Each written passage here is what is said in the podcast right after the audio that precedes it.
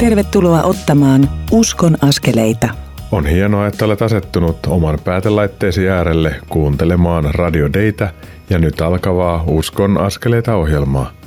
Minä olen Mikko Matikainen, Kansanraamattuseuran koulutuspalvelujen johtaja, reissupastori ja tämän Uskon askeleita ohjelmasarjan toimittaja.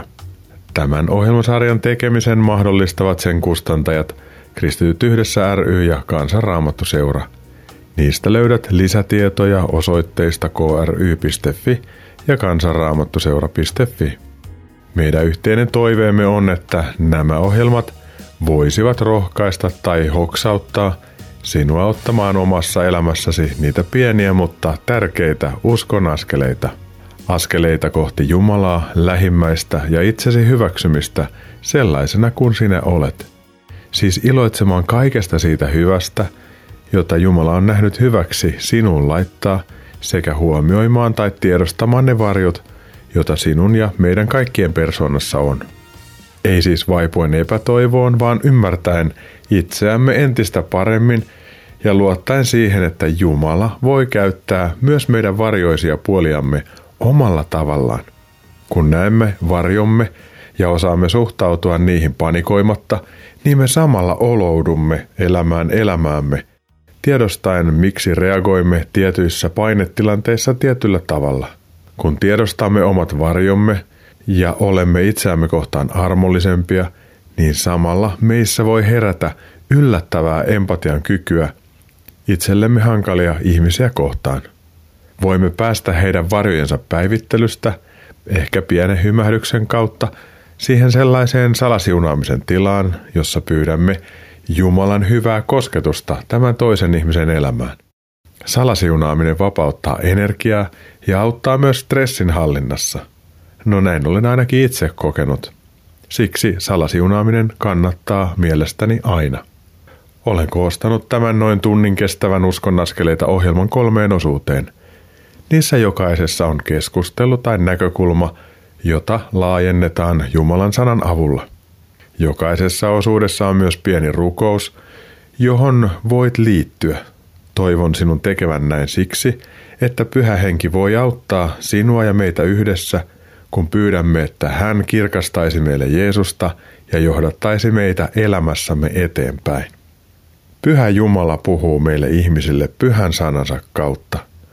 Tämän lisäksi hän vaikuttaa meissä tahtomista ja tekemistä henkensä välityksellä.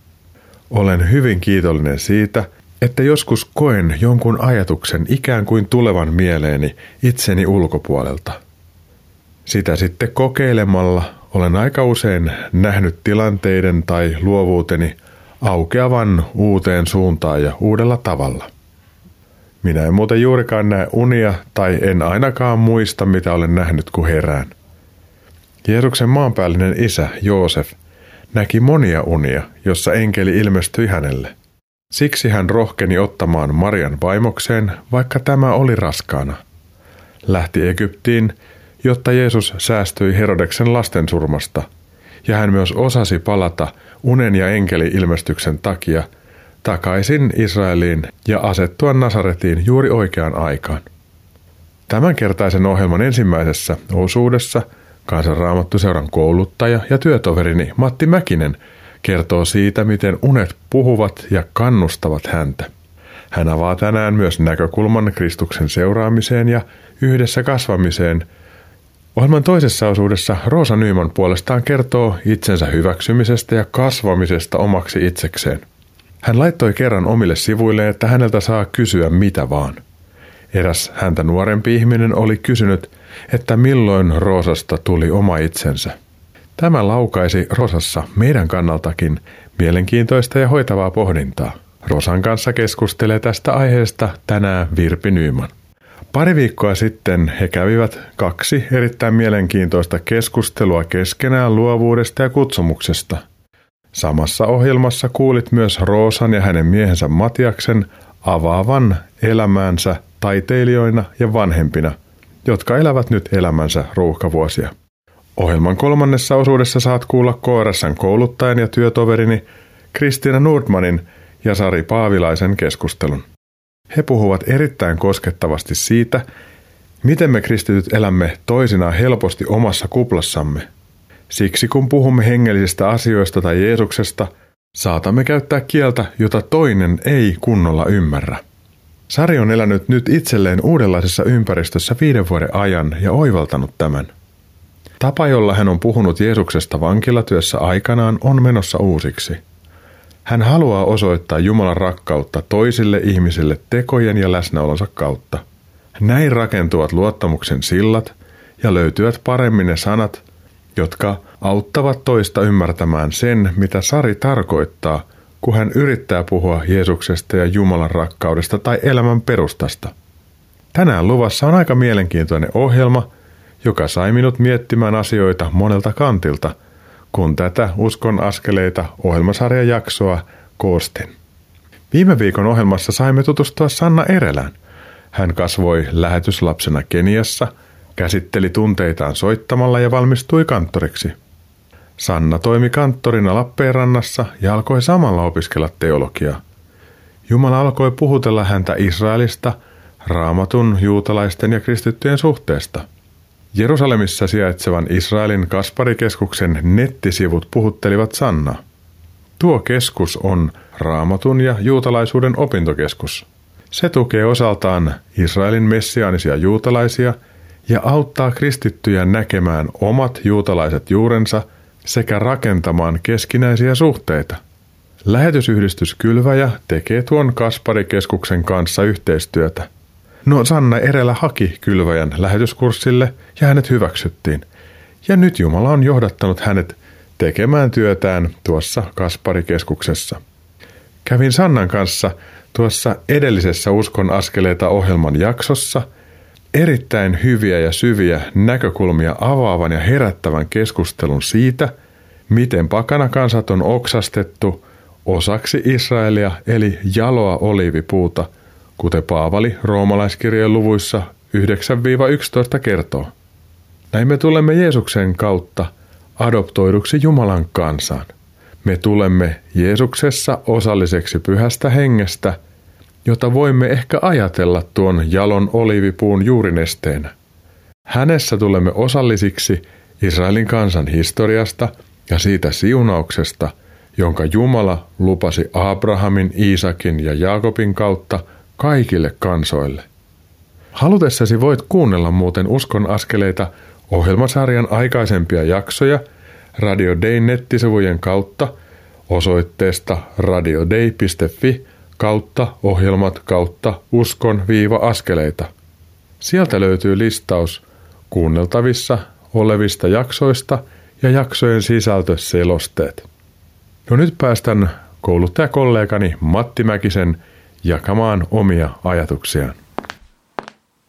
Uskon askeleita. No tässä on Mäkisen Matti Kansanraamattusseuran koulutusosastolta terve. Mä kävin viime syksynä semmoista koulutusta, missä suunniteltiin brändäystä ja markkinointia ja asiakaslähtöisyyttä. Ja mäkin olen tässä kansanraamattusseuran työssä niin joutunut paljon myllyttämään ja miettimään asioita. Ja itse kun tubetan tuolla YouTuben puolella, suunnittelin tässä alkukeväästä sinne uudenlaista logoa. Ja mulla tapahtui jännä asia, mistä ajattelin kertoa tässä. Mä nimittäin kun tätä logoa mietin, niin mä näin seuraavana yönä unta, missä mä lensin. Mä oon aika paljon nähnyt tämmöisiä lentounia ja ne lentounet on jänniä siitä, että ainakin mulla, mulla käy useasti niin, että jos mä yksin lennän, niin se lento sujuu vallan mainiosti, mutta sit, mitä enemmän on ihmisiä katsomassa, niin sitä, sitä surkeammin ja huonommin se sujuu. Ja tota, tajusin vaan sen niin kuin aamulla, että toi lentäminenhän kuvastaa vähän niin kuin uskoa ja sitä uskon elämää. Eli, eli jos me, jos me niin kuin luotetaan Jumalaan ja ollaan hänen kanssa ikään kuin kahdestaan tässä elämässä kiinni, niin asiat menee tosi hyvin. Mutta sitten jos me aletaan kuunnella semmoisia epäuskon ääniä, tulee ne sitten omasta sisimmästä tai ympäriltä toisilta ihmisiltä, tai ajaudutaan semmoiseen niin virran vietäväksi, jossa sitä uskoa ei ole, niin silloin me todella tarvittaisiin jostain vähän niin kuin lisäboostia.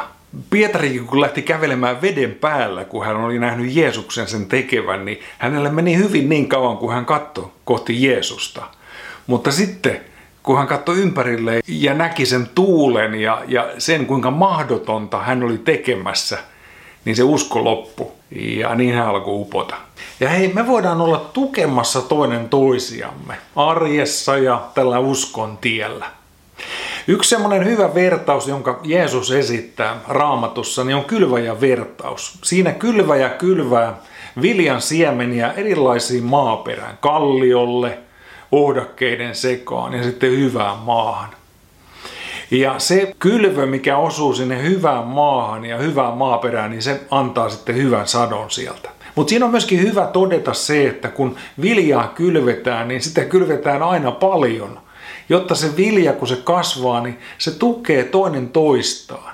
Kun tulee tuulta tai myrskyä tai sadetta, niin yksi korsi helposti kaatuu siellä, mutta kun ne, ne viljan koret yhdessä tukee toinen toisiansa ja ne kasvaa yhdessä, niin silloin siinä kasvussa on, on voimaa ja kestävyyttä. Ja mä ajattelin, että niin mekin voidaan olla yhdessä tukemassa toinen toisiamme uskon tiellä, olla jakamassa ja kertomassa asioita elämästämme, mitkä vois vahvistaa meitä meidän uskossa. Et kun Jeesus lupaa raamatussa, että minä annan teille elämän, yltäkylläisen elämän, niin mä ajattelin, että se on vähän semmoista kuin lentämistä. Ja se on, vaikka arki koettelee monella tavalla ja tulee monenlaista vastustusta, niin se ajatus siitä, että kaikkivaltias Jumala, koko tämän universumin luoja, on niin kuin mun kanssa ja on kiinnostunut minusta ja mun elämäni asioista ja ongelmista – niin se on jotenkin ihan valtava asia tämän kaiken keskellä. Kun päivittäin lukee raamattua ja ammentaa sieltä Jumalan sanaa, niin oikeasti voi vakuuttua joka päivä siitä, että Jumala oikeasti kulkee sun ja mun rinnalla. Hei, lähdetään tämmöisiin ajatuksiin kulkeen eteenpäin. Siunaten toisiamme ja kerrotaan niistä asioista, mitä matkan varrella tapahtuu, missä me nähdään kaikki valtia Jumalan kädenjälki meidän elämässä. Lämmin kiitos Matti tästä kertomastasi. Minua puhutteli tuo ajatus uskosta, johon tarvitaan lisäboostia. Olen usein ollut tuossa samassa tilanteessa. Tarvittaisiin vähän lisäpotkua. Avaimena tähän Matti antoi ajatukset Jeesukseen katsomisesta ja siitä, että me tukisimme toisiamme hengellisessä kasvussa – en ole koskaan aikaisemmin tullut ajatelleeksi, että pellolla kasvaessaan viljan korret samalla tukevat ja antavat suojaa toisilleen.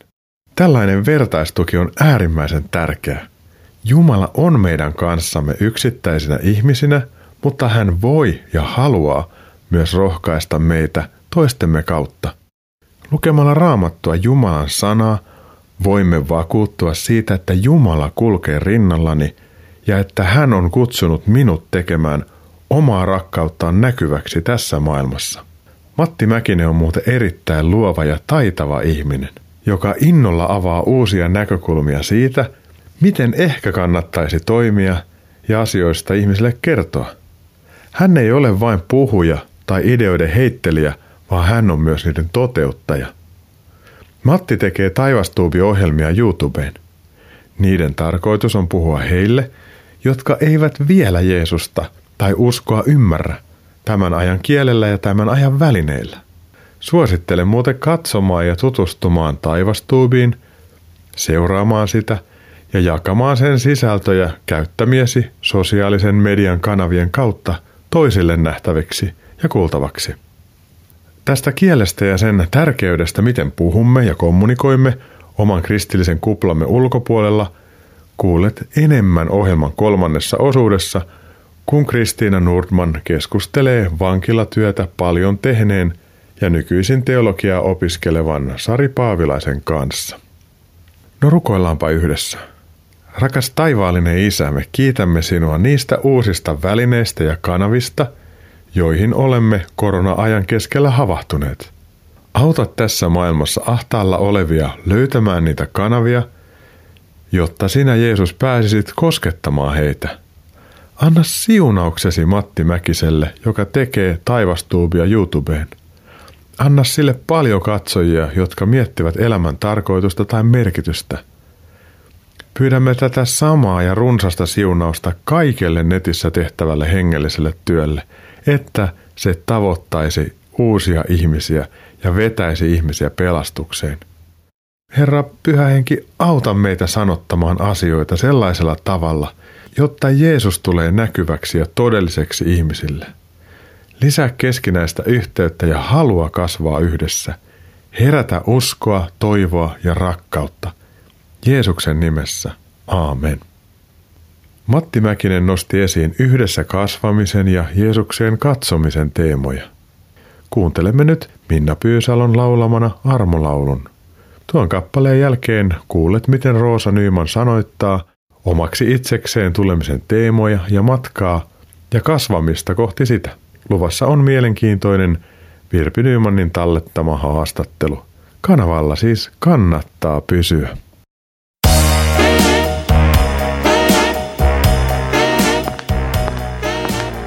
Kuuntelet Uskon askeleita ohjelman tallennetta, joka ei tekijän oikeudellisista syistä sisällä ohjelmassa soitettua musiikkia. Nyt siirrymme ohjelman toisen osuuden pariin. Kuuntelet Uskon askeleita ohjelmaa, jonka tuottavat Kristityt yhdessä ry ja Kansanraamattu seura. Lisätietoa löydät osoitteista kry.fi ja kansanraamattuseura.fi. Tervetuloa jatkamaan Uskon askeleita ohjelman kuuntelua. Minä olen Mikko Matikainen, kansanraamattuseuran reissupastori ja toimitan tätä Uskon askeleita ohjelmasarjaa. Hetki sitten kuulimme Matti Mäkisen ajatuksia unessa lentämisestä, uskon askeleiden ottamisesta, Jeesukseen katsomisen tärkeydestä ja yhdessä kasvamisen siunauksesta. Matti Mäkinen tekee YouTubeen taivastuubia, jossa on monenlaisia mielenkiintoisia jaksoja – Niihin kannattaa tutustua, kanavaa kannattaa tilata ja sen julkaisuja jakaa. Matti Mäkinen ja Virpi Nyyman ovat muuten kanssani toteuttamassa vuoden kestävää todistajana ja julistajana kurssikokonaisuutta, jonka aloitamme toukokuussa Vivamossa Lohjalla. Hakuaika kurssille kestää maaliskuun loppuun asti. Tuo todistajana ja julistajana evankelista kurssikokonaisuus – koostuu toukokuussa pidettävästä viikon jaksosta ja kahdesta viikonlopusta, jotka pidämme maaliskuussa ja toukokuussa 2022. Näiden välissä on väliajan tehtäviä ja muutamia virtuaalikokoontumisia. Lisätietoja tästä saat hakemalla netistä käyttämällä hakusanoja Evankelista kurssi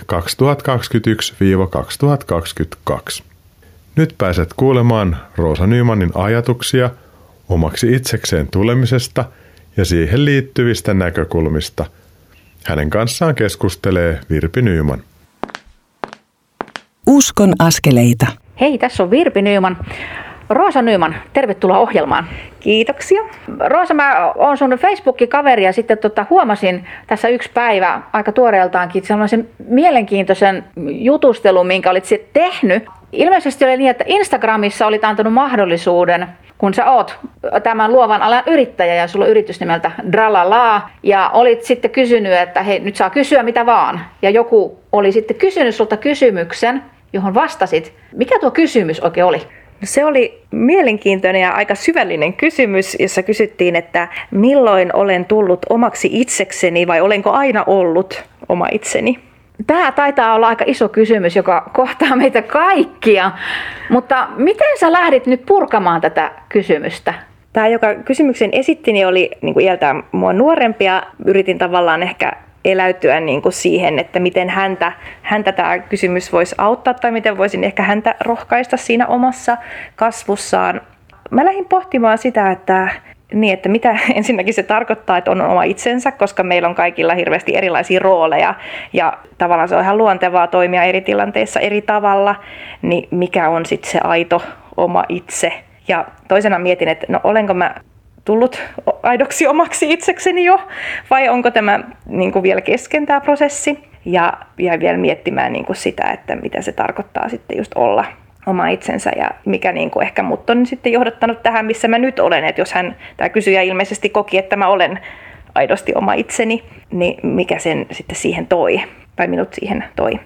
Ajattelin, että, tai ajattelen, että tämä tie on vielä kesken ja ei varmaan se lopu koskaan, koska me aina kasvetaan ja me aina opitaan itsestämme ja maailmasta ja aina jotenkin me muututaan, tai kun tämä on tämmöistä niin kuin elävää elämää, siis koko ajan kaikki muuttuu. Ja mietin niin kuin siinä vastauksessa sitten sitä, että varmaan niin kuin enemmän tullut omaksi itsekseni sitä kautta, että on oppinut tuntemaan itseäni. Ja sitä kautta, että on oppinut tuntemaan itseäni, niin sitä kautta on oppinut myös hyväksymään, että okei, tämmöinen mä oon. Että jos tavallaan tavoitteena on tulla jonkinlaiseksi muunlaiseksi kuin itse ehkä on tai kokee olevansa, niin sitten ehkä ei tutustu siihen oikeaan itseensä. Mutta kun lähtee niinku tutkimaan ja silleen ei nyt ehkä analyyttisesti, mutta, mutta silleen niinku rehellisesti kohtaamaan itteensä, että okei, että mä oon tämmöinen, niin sit sitä kautta ehkä voi oppia sitä hyväksymistä myös, että okei, että tällainen minä olen ja mitäs mä tällä minulla nyt teen sitten.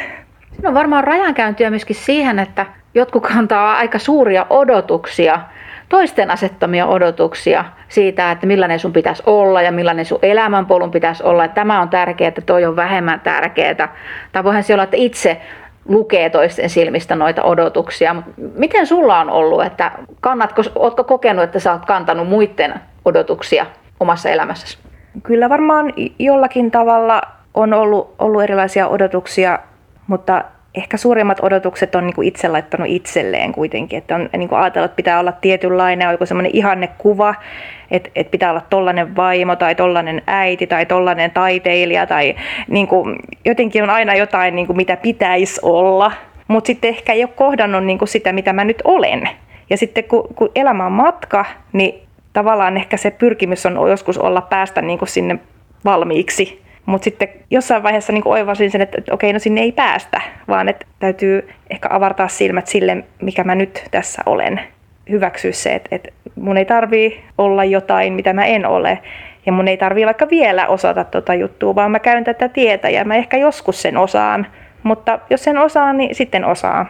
Mutta tavallaan se, ne odotukset ei niinku määrittele kuitenkaan mua, vaan se, se tavallaan se mun oma arvo ei tule siitä muiden odotuksista tai omista odotuksista, vaan se arvo tulee siitä, että, että mä oon Jumalalle arvokas ja rakas ja hän on luonut minusta tällaisen kuin olen, eikä jotain toisenlaista. Ja siinä hänellä on ollut joku viisaus, jota välttämättä aina ei ymmärrä, että mikä viisaus nyt tässä on, kun olen, olen tällainen, mutta, mutta tota, luotan siihen, että hänellä on ollut joku hyvä ajatus tässä.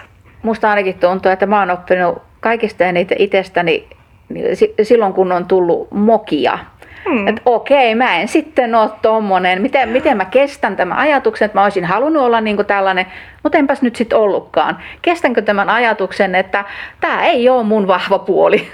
Kyllä, joo, se on, se on ihan totta, että, että sitten kun tulee se peili eteen, niin siinä niin kuin on se kasvun paikka, että okei, että nyt, nyt, niin kuin, nyt meni pieleen. Ja teatterissahan puhutaan, tai improvisaatiossa erityisesti, että moka on lahja.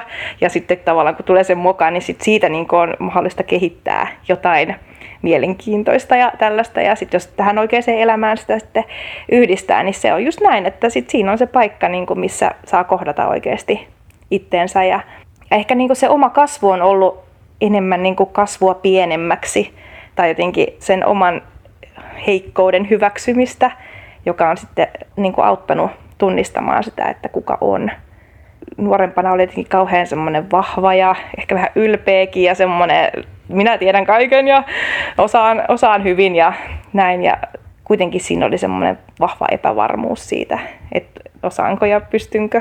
Et just ehkä niiden omien mokien ja muiden kautta niin kuin on kasvanut pienemmäksi ja enemmän niin kuin itsensä kokoiseksi. Joo, kyllä mulle ainakin ollut suuri lahja se, että kun on tajunnut se, että, että Jumalalle kelpaa kuitenkin, että vaikka tuntuu, että nyt tuli kyllä rimaan alitus tai enpä pystynytkään, usein on ainakin koen, että mulla on ollut niitä itse asetettuja tavoitteita, joihin en mm. sitten yltänyt. Mutta sitten kun oppii katsomaan itseensä niihin armollisin silmin, niin kuin mm. isä meitä katsoo, taivaan isä katsoo, niin voi mikä vapauden se tuo. Ja sitten suhteessa muihin, että jos olen sinut itseni kanssa, niin, niin minun on helpompi olla paljon toistenkin kanssa ja osoittaa mm. armollisuutta myös heille, kun olen oppinut olemaan armollinen itselleni.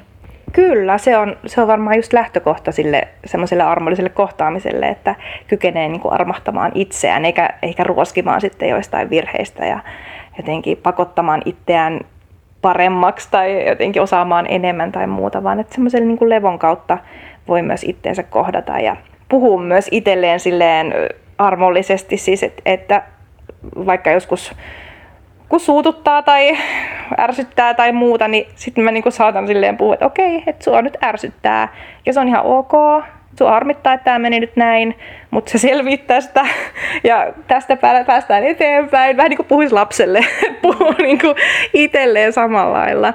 Ja se on niin kuin ainakin mua auttanut jotenkin hyväksymään myös, myös niitä omia huonoja puolia, koska ei niistä nyt päästä eroon ikinä, että aina, aina ollaan vajavaisia ja tehdään niitä virheitä.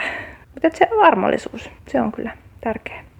Voitaisiin puhua äitiydestä, voitaisiin puhua aviopuolisena olemisesta, mutta nyt mä vien tämän siihen, koska sä teet draamatyötä ja sä ohjaat näyttelijöitä ja, ja lapsia ja vähän muukin ikäisiä, niin tuleeko tämä armollisuusnäkökulma, niin miten se siellä tulee, koska sit sielläkin on sillä puolella, kun tehdään vaikka yhteistä näytelmää tai musikaalia, niin aika suuria odotuksia ja, ja tulee myöskin sitä pettymyksen kohtaamista. Niin miten, miten sinä ohjaat eteenpäin niissä kohdin? Ne on vaikeita tilanteita ja niitäkään ei oikein voi välttää, koska se kuuluu asiaan ja siihen prosessiin. Teatterissa yleensä tavallaan se lähtökohta on se, että me ollaan niin kuin työryhmä ja jokaisella on niin kuin tärkeä osa sitä työryhmää. Ja me saatetaan asettaa niin kuin just odotuksia, että jos mä nyt en saa vaikka pääroolia, niin mä oon ihan turha tässä tai jotenkin heitän pyyhkeen nurkkaa ja näin, että ei tästä tule mitään. Mutta kun tavallaan kaikilla on tärkeä osa kokonaisuutta. Vähän niin kuin palapelissä, että jos sieltä yksi pala puuttuu, niin sit se on epätäydellinen. Ja me voidaan niin kuin ulkopuolelta sanoa, että toi nyt ei ole tärkeä pala, että kyllä me pärjätään ilman sitä. Mutta sitten silti on epätäydellinen, että et jokainen pala tarvitaan. Kun näytellään, niin, niin yritetään aina olla sen roolihenkilön puolella. Ja vaikka olisi kuinka semmoinen kamala tyyppi, jota näyttelee, niin kuin vaikka monilla on haasteita joskus näytellä sellaisia hahmoja, joita ei oikein ymmärrä, jotka toimii jotenkin huonosti tai semmoisella tavalla, jota me ei hyväksytä. Mutta sitten kun sun täytyy oppia ymmärtää sitä sun hahmoa, sun täytyy olla sen puolella, niin sun täytyy oppia myös armollisuutta jotenkin siihen sitä roolihahmoa kohtaan, että sä et tuomitse sitä.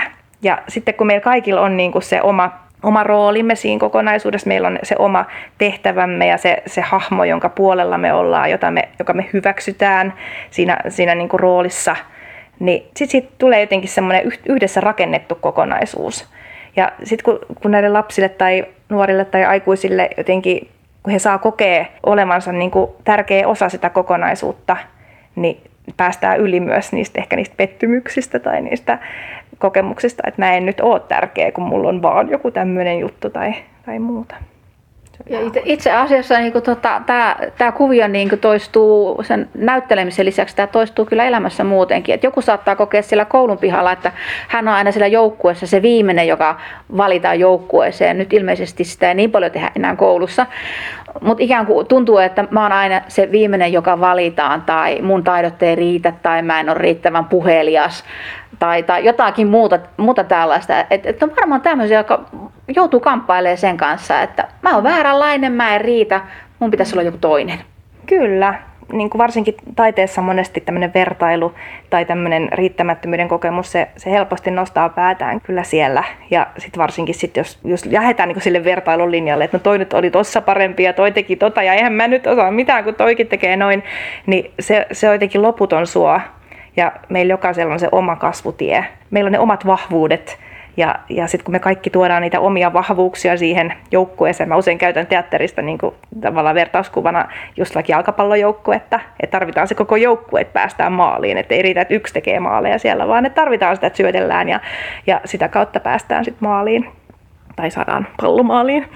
Mutta jokainen on tärkeä osa sitä joukkuetta ja ehkä myös sen hyväksyminen niin kuin tavallaan, että ei, ei jää liikaa jumiin siihen, että mitä minä nyt teen ja mitä mä, mikä mä oon ja missä vaiheessa mut valitaan, vaan että jotenkin suunnataan katsetta siihen kokonaisuuteen, että mä oon osa tätä ryhmää ja tätä, tätä kokonaisuutta ja ilman mua tämä, tämä kokonaisuus ei ole täydellinen.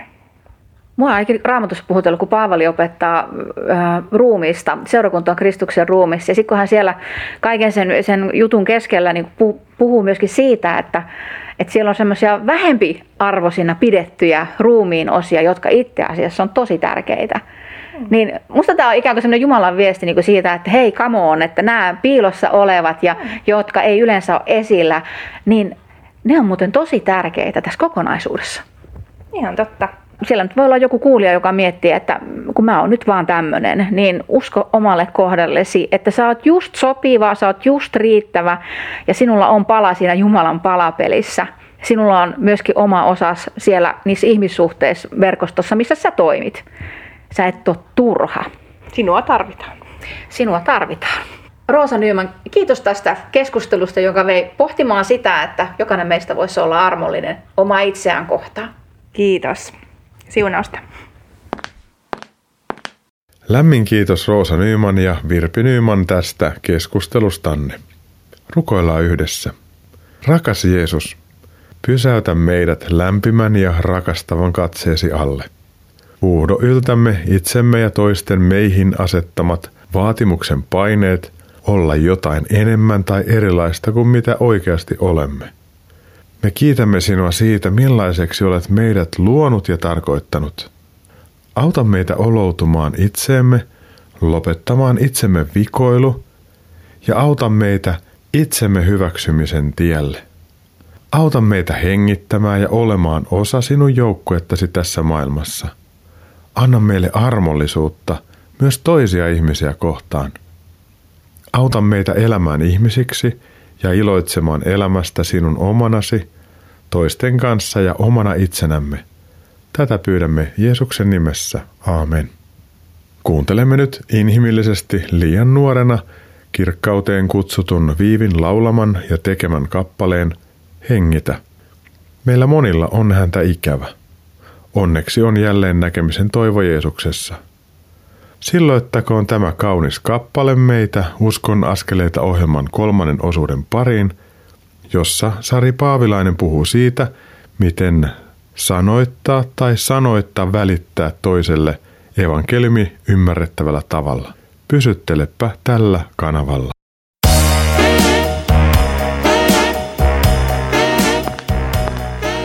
Kuuntelet Uskon askeleita ohjelman tallennetta, joka ei tekijän oikeudellisista syistä sisällä ohjelmassa soitettua musiikkia. Nyt siirrymme ohjelman kolmannen osuuden pariin.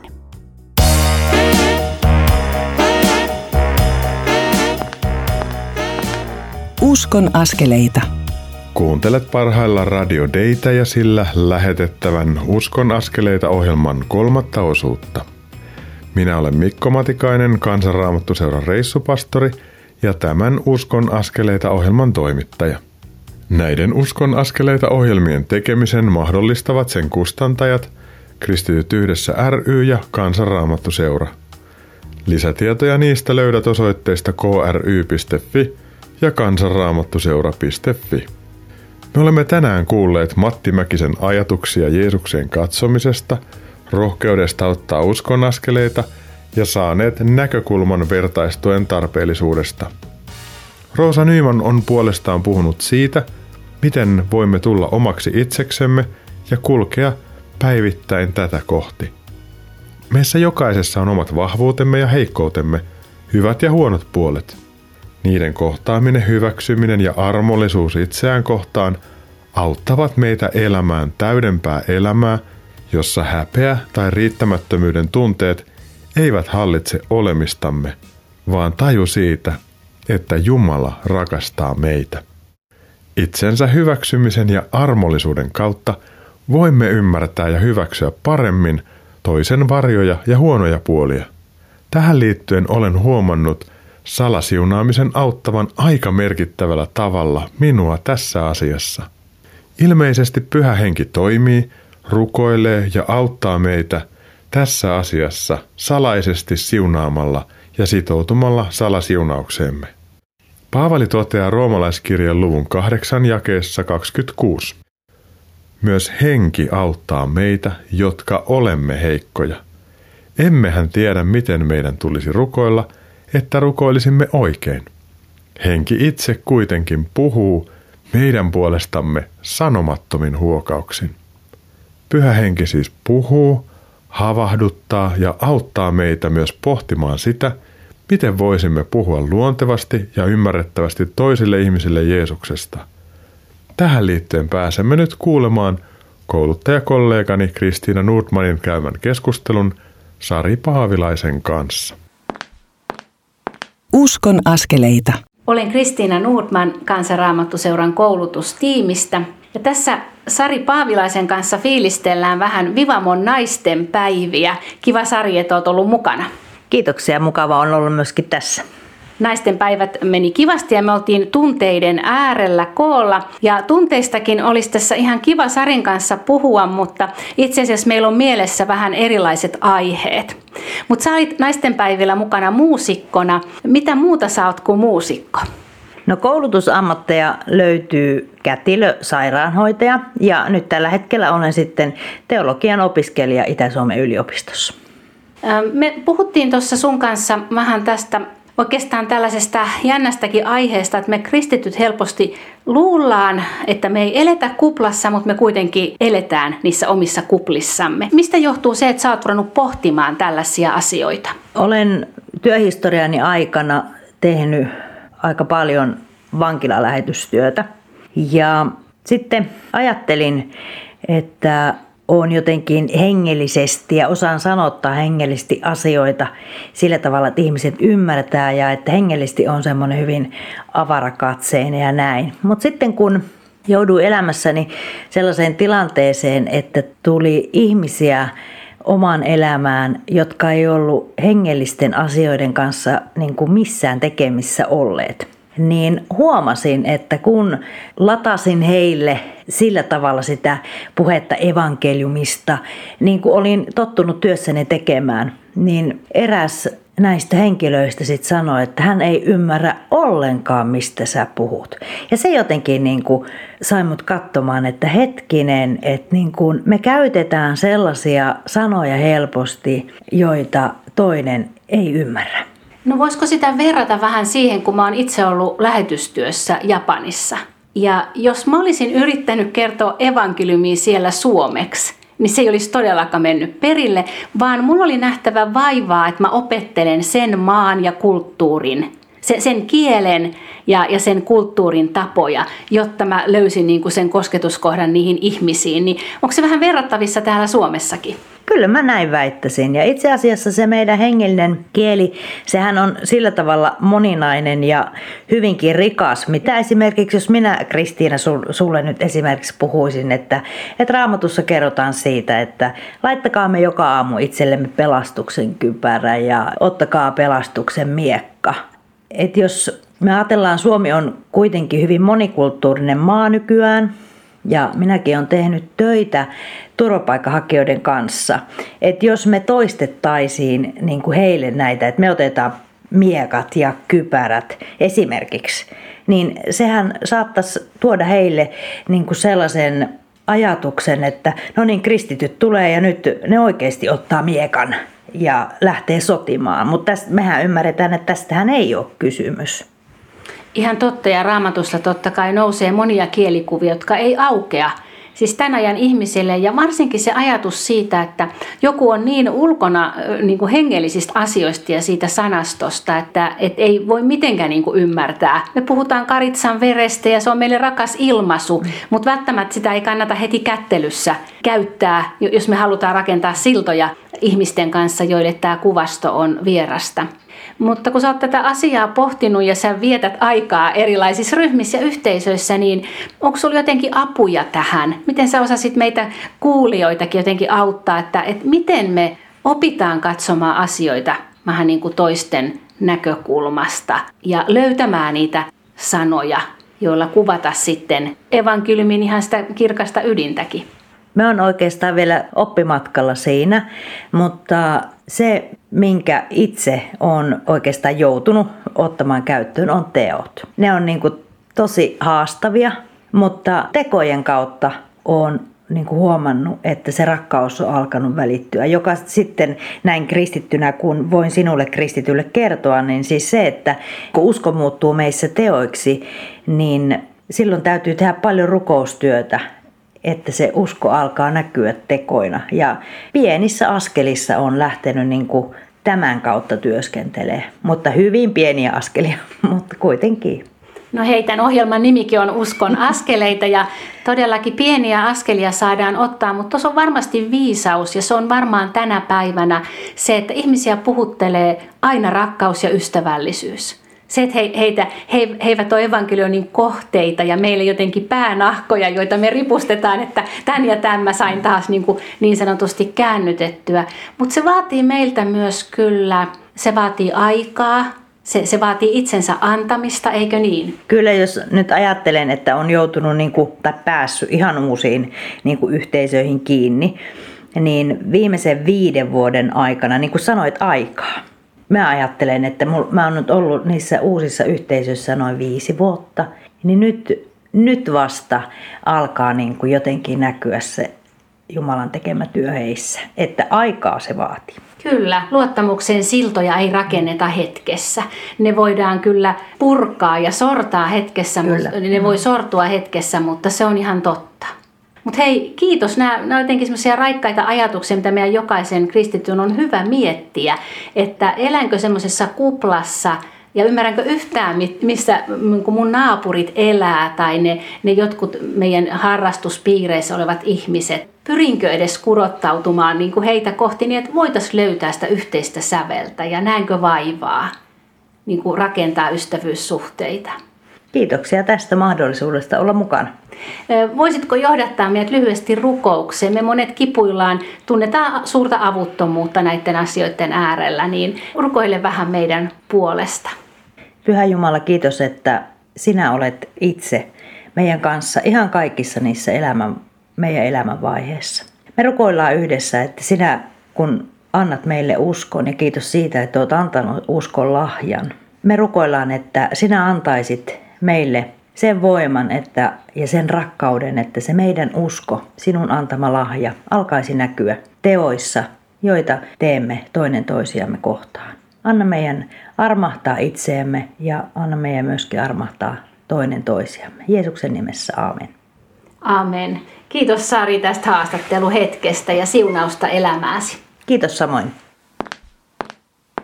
Lämmin kiitos teille Sari ja Kristiina tästä.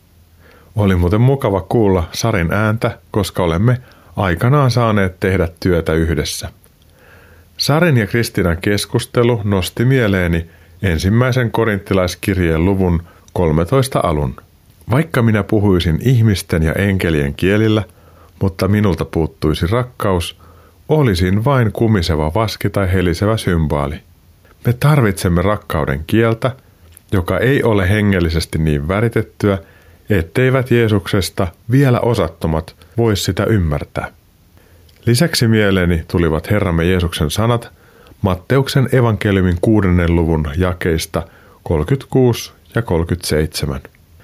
Älä myöskään vanno pääsi kautta, sillä et sinä pysty muuttamaan ainuttakaan hiustasi mustaksi etkä valkoiseksi. Kun myönnätte, sanokaa vain kyllä, kun kiellätte, sanokaa ei. Enempi on pahasta. Meidän ei siis tulisi uhota tai vannotella, vaan puhua ymmärrettävällä ja selkeällä tavalla, sanoa kyllä, kun olemme samaa mieltä tai suostumme johonkin, tai ei silloin, kun olemme eri mieltä tai kiellämme jonkun asian. Tällainen yksinkertainen puhe on pidemmän päälle vakuuttavaa ja kestävää, varsinkin silloin, kun puhettamme seuraavat samansuuntaiset teot. Ihmiset oppivat tällöin luottamaan siihen, että se mitä sanomme on se mitä myös tarkoitamme. Näin puheeseemme Jumalasta ja tapaamme uskoa tulee lisää kantavuutta ja vaikuttavuutta. Näillä ei kuitenkaan ole merkitystä, jos emme ole onnistuneet kohtaamaan toista ihmistä sellaisena kuin hän on, viettämään aikaa hänen kanssaan ja olemaan avuliaita tai pyytämään häneltä apua ja näin osoittamaan häntä kohtaan arvostusta – kun me tarvitsemme toisen osaamista tai apua. On myös tärkeää oppia sanoittamaan asioita sellaisella tavalla, jonka toinen voi ymmärtää. Meidän hengellisen puheemme tulisi olla hyvin arkista ja jokaisen ymmärrettävissä olevaa. Tässä me tarvitsemme Jumalan apua, rakkautta ja vuorovaikutustaitoja toisten ihmisten kanssa. No näistä ajatuksista kimpoan nyt antamaan muutaman ajatuksen tai hajatelman tätä elämäämme viikkoa varten. Yksi, pyydä Jumalaa puhumaan sinulle tahtomallaan tavalla ja herkistämään sinua puheelleen. Tiedosta keiden keskellä kasvat ja elät, tukeudu heihin ja tue heitä, osoita rakkautta. Kaksi, älä pelkää heikkouttasi tai varjojasi. Hyväksy ne ja anna Jumalan laskea voimansa heikkouteesi ja valaista hoitavalla valollaan varjosi. Hyväksy itsesi ja iloitse siitä, kuka olet. Kolme. Kiinnitä huomiota, miten puhut toisille ihmisille. Puhu arkisista asioista heidän kanssaan ja puhu arkisen luontevasti uskostasi ilman hengellistä tai vaikeasti ymmärrettävää sanastoa. Ole aito. Neljä. Palvele elämäsi matkalla muita niillä lahjoilla ja osaamisella, mitä sinulla on. Pyydä toisilta apua niille alueille, joilla tarvitset toisten tukea tai apua. 5. Katso toisia Jumalan rakkauden silmillä ja salasiunaa heitä. Anna aikaasi toiselle, kohtaa ja auta sillä mitä sinulla on. Ole Jumalan rakkauden kanavana kaikkialla missä elät ja olet. Älä anna katkeruudelle tilaa. Nämä juuri kuulemasi virikkeet löydät ohjelman jälkeen Uskon askeleita Facebook-seinältä. Tämä jakso uusitaan lauantaina kello 18 ja sunnuntaina aamuyöllä kello 02. Ohjelman tallenteen löydät jonkun ajan kuluttua myös Kansanraamattuseuran etusivulta kansanraamattuseura.fi tai Radio Dayn nettisivulta osoitteesta radiodei.fi kautta ohjelmat kautta uskon-askeleita. Minä Mikko Matikainen haluan kiittää sinua, että olet tänään ollut kuulolla ja antanut aikaasi Uskon askeleita ohjelman kuunteluun. Toivon sinun katsovan peiliin hyväksyen ja armollisesti sekä ottavan niitä pieniä mutta tärkeitä uskon askeleita omassa elämässäsi ja omalla tavallasi. Tämän ohjelman lopuksi kuuntelemme Sari Paavilaisen laulamana kappaleen Luoksesi saan tulla. Ensi viikon maanantaina kello 21.40 kuulet jälleen uuden Uskon askeleita ohjelmasarjan jakson. Siis ensi viikkoon. Moi moi!